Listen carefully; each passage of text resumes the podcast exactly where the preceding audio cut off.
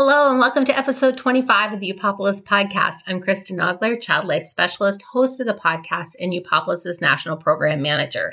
I can't believe it's six weeks since I've last connected with you over this podcast took a little pause to think about where we want to go with podcast topics, podcast guests, but we're also focusing on a few other projects that we were working on and our goals for 2022. So I'm excited today to join you to tell you about one of those projects. And then I know you've probably heard about in the previous podcast or you've checked out on our social our You Got This challenge, which was our second annual one. And we delivered that and we're delivering the second set of that because we offered it two rounds of it this fall right now that's currently happening. So youth would get an email once a week for four weeks.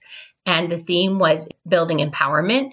And each week we looked at different things. Um, we had a video lesson and some activities to go along with that, and contests, and lots of fun for the youth to be able to do that. And I loved seeing their mandalas, hearing their mantras, and just talking about how they're dealing with those big feelings. One of the things that we are also focusing on is our grief island. So, as you know, um, last year we launched a separate version of Upopolis where we're able to have different capabilities.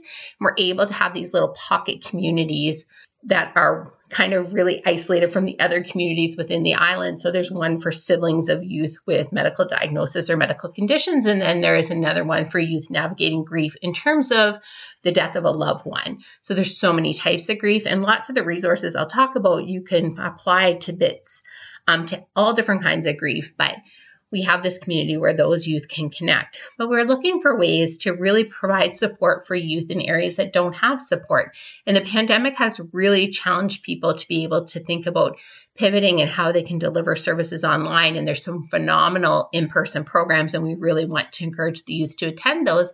But sometimes youth are going to live in places where they don't have access to programs like that.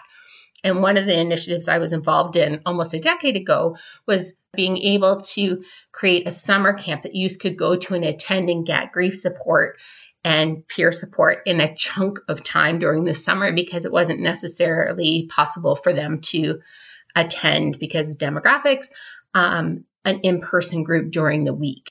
Once again, looking at that, how can we deliver service to youth um, and give them the support they need when they don't live in an area where there is a program already. We have Grief and Youth starting. So it's going to launch on December 7th. It's open to youth in grades 7 through 9.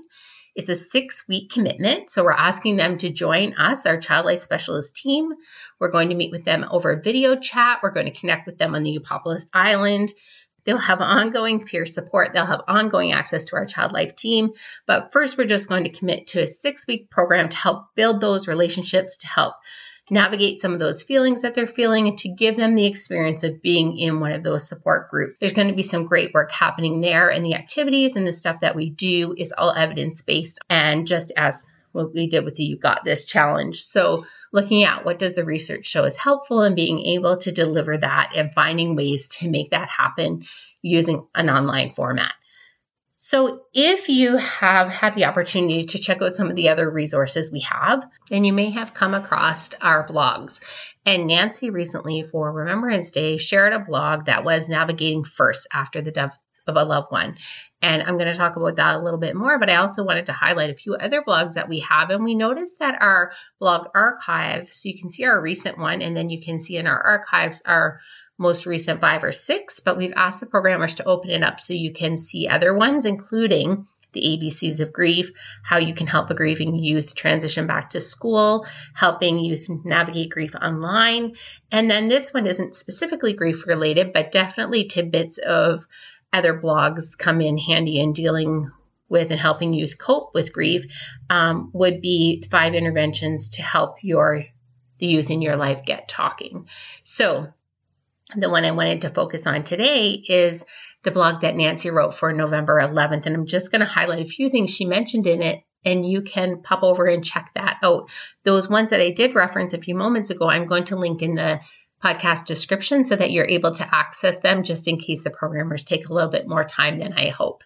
So she gives five tips in the recent blog. Uh, one of them is to plan ahead. So, just like we do for other stressful life events, when it comes to child life and preparing children for hospital, we tell you like break things down, know what's going to be expected. So, when you're thinking of a medical procedure, you find out the sequence of events. You're going to want to do that for your upcoming week or upcoming months. Like, look ahead so that you know what things are going to be challenging for you and then you can make a plan for how you're going to cope and navigate those.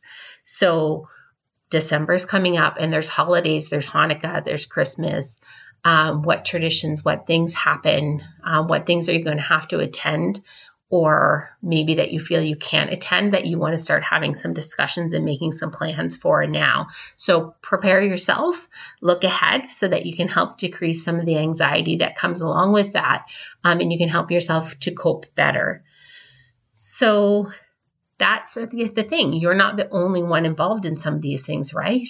Um, and some people are going to maybe have some expectations for you, um, or they're going to think that you want to um, do some certain things or that you're okay with some things. And you're going to want to have conversations about that. You're going to want to chat with your friends and family about what you can and can't do. You're going to want to manage those expectations so that everybody knows where you guys all are at with things. So that is super helpful. Not only do you want to like plan ahead and look ahead so that you can prepare yourself, but you want to have some of those conversations so you can set yourself up for being able to cope and manage those things that are coming up. So, um, there's going to be other family members maybe that are grieving as well. And those conversations that you're having, maybe um, for the third tip that Nancy gives, you're going to want to um, open up those conversations to them about, you know, what what they're planning, what their thoughts are, what they think is manageable. Um, if there's an event or something coming up and you have to get prepared for it, how you're going to do that together and what you can expect from one another and um, maybe even what things that you need to pause for a little bit um, because you might find them challenging or maybe you don't want to pause them because you're going to have to have it first at some time, but how can you do it so it feels more manageable?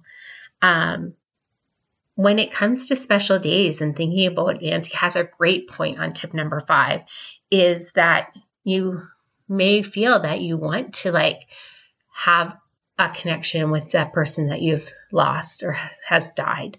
Um, and one way to do that is to be intentional. So you might want to find some small way to honor them.